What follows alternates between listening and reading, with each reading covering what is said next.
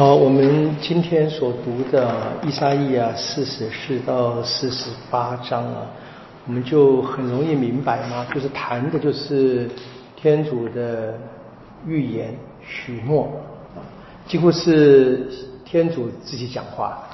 但我也看见有很多的重复啊，就是一内容的重复、啊，应该是呃天主透过先知在不同的地方啊对老百姓或者是安慰。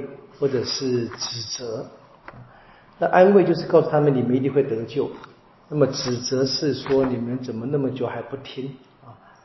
那第四十八章是最有趣的，也对对对我们也是很好的提醒啊，就是天主说的话，雅各伯家你听啊，你们以以色列的名字自称哈、啊，自称为是以色列嘛、啊，然后呢？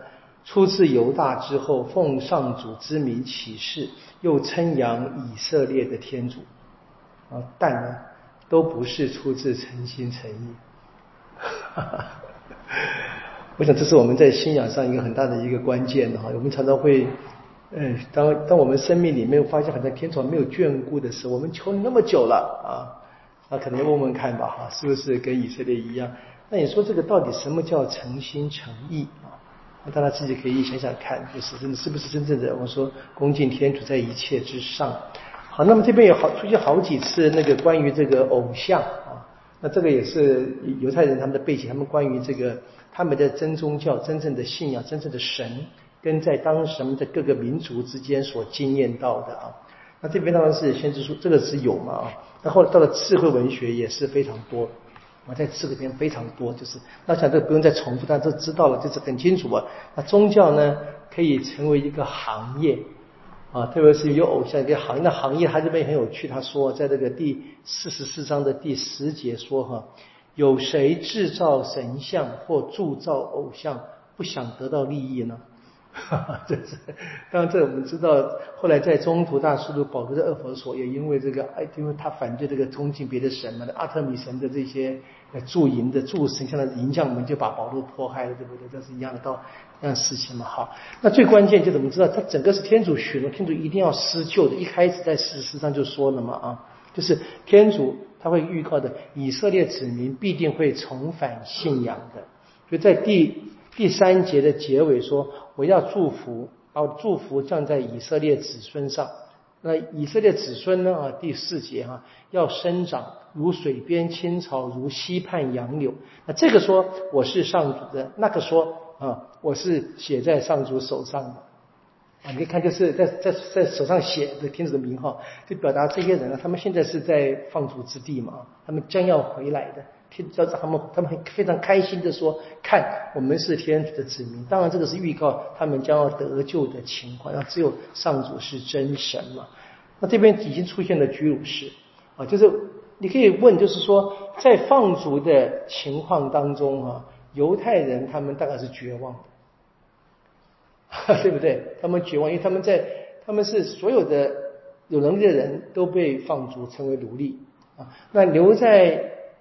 犹大地区留在耶路撒冷是社会上最低层的人物，在巴比伦王眼中没用的人啊，结果你要说连当奴隶都没用，几乎这个样子了，就在这个地方。所以他们那他们那谁可以救他们呢？他们现在完全被压迫之下的。你在那个时候，你说不像今天可以什么搞一个运动，对不对？网络连接以前没有的嘛。那这可以看在在犹太人的眼中都看来没希望了。那么他他们也绝对想不到啊，天主会从人外邦人当中选一个人，所以这边就出现这一个在第四十五章嘛，居鲁士开始出现。其实这个这个描写的蛮蛮好的了啊，在这个第四十四章的结尾就说了，是我论到居鲁士说，他是我的牧人，他要履行我的一切计划。要吩咐他重建耶，他要吩咐重建耶路撒冷，奠基重修圣殿。你看，这这应该都是说啊，这是我们知道，的确是以色列被放逐，然后呢被居鲁士从这个拯救，应该不算拯救了，居鲁士把巴比伦打败，打败巴比伦把他们放回家嘛。这这个事应该都发生过了。然后呢是后人写的，然后现在放在这个天主的口中，透过依撒意啊先知讲，好像是一个预言一样。当然是。犹太人对整个历史事件的反省，他们就发现非常关键。第一节四十五章啊，上主对他的受傅者居鲁士。我们知道什么叫受傅者啊？用希伯来话就是默西亚啊，用希腊文就是基督嘛。受傅者啊，那个字啊，就是这个希腊文就是基督啊，希伯来文就是默西亚。我们今天当然成为耶稣的专有名词嘛，就头衔，这天主的受傅者。所以凡是被抹了油的都是受傅者啊，这边是居鲁士。然后呢，你看天主怎么样？好，天主对他对这边四四十五章是天主对居鲁士讲的话啊，被先知记下来。好，第四节你们看很有趣的哈、啊，为了我的仆人雅各伯，我所拣选的以色列的缘故，我提着你的名召叫了你，就天主召叫他。对，他的名，然后给你起这个称号，所以，所以这个居鲁士是个称号，不是名呢。那居鲁是什么意思呢？希腊文呢 ，Kyrios 就是主的意思，就是主。我们念的这个，哦，我讲，我讲，我们唱这个弥撒的上主，求你垂怜，对不对？呃，大家以为是拉丁，那是希腊文 ，Kyrie eleison，Kyrie。那 Kyrie 是这个呼喊的，就是外文有那个分那个主词分那个名词分那个格嘛，分那个主格受格哈，呼格呼格是 Kyrie， 主格就是 Kyrios， 就是居鲁士按音翻，就这个意思。所以天主给他这个称号，然后呢，纵然你还不认识我，所以不认识天主，那是人，没有人天主不认识。啊，这是犹太的信仰，这是我们基督信仰的非常关键这个话。他他他，你看他说，纵然你还不认识我，给你起这个称号，然后呢，召叫你，我是上主，没有另一位，除我以外没有别的神。虽然你不认识我，我却武装了你。啊，这当然是犹太人他们的宗教反省，他们信仰反省，他们发现天主可以用一切人。那最终怎么样？看下面一段，说天主是主宰，普世万民都要归于天主。啊。然后呢，在这个第四十五章的下面第十五节，各位应该很兴奋了啊！我们日课唱的嘛，啊，以色列的天主救主，你实在是隐藏着天主，制造偶像的必将蒙羞。你看这一大段非常多，对不对？在第二十一节结尾哈、啊，除我以外没有别的，除我以外没有别的仁义的神跟救主。我们在日课会常会常常唱的，至少我们一个月唱一次嘛，非常美的。好，然后四十六章又是一样，真神跟邪神，又是讲偶像的问题。好，那四十七章就预告什么？对巴比伦说了。你看这这个预言呢，天主可以对犹太人讲安慰的话、救援的话，那对那些迫害犹太人，当然是一些恐吓的话、惩罚的话嘛。就在第四十七章又说了嘛，第第四第四节说。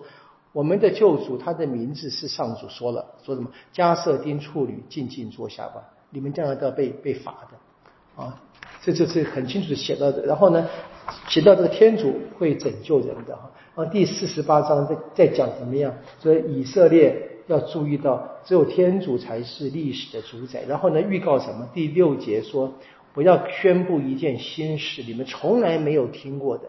那什么事呢？你看，就是连居鲁士。连外邦的人也可以成为天主救援的工具。到了第呃第十四节哈、啊，他就说：“你们都集合起来听吧。”啊，好，这是对以色列人说的话。看第十二节是雅各伯啊，以色列啊，好，你们都聚集起来听吧。啊，邪神中谁预言这事呢？好，什么？下面第十四节说。我所爱的必要实行我的旨意，攻击巴比伦和加瑟丁的苗裔，这是要把巴比伦打败那个人吗？那个人是天主称为我所爱，他是谁呀、啊？居鲁士，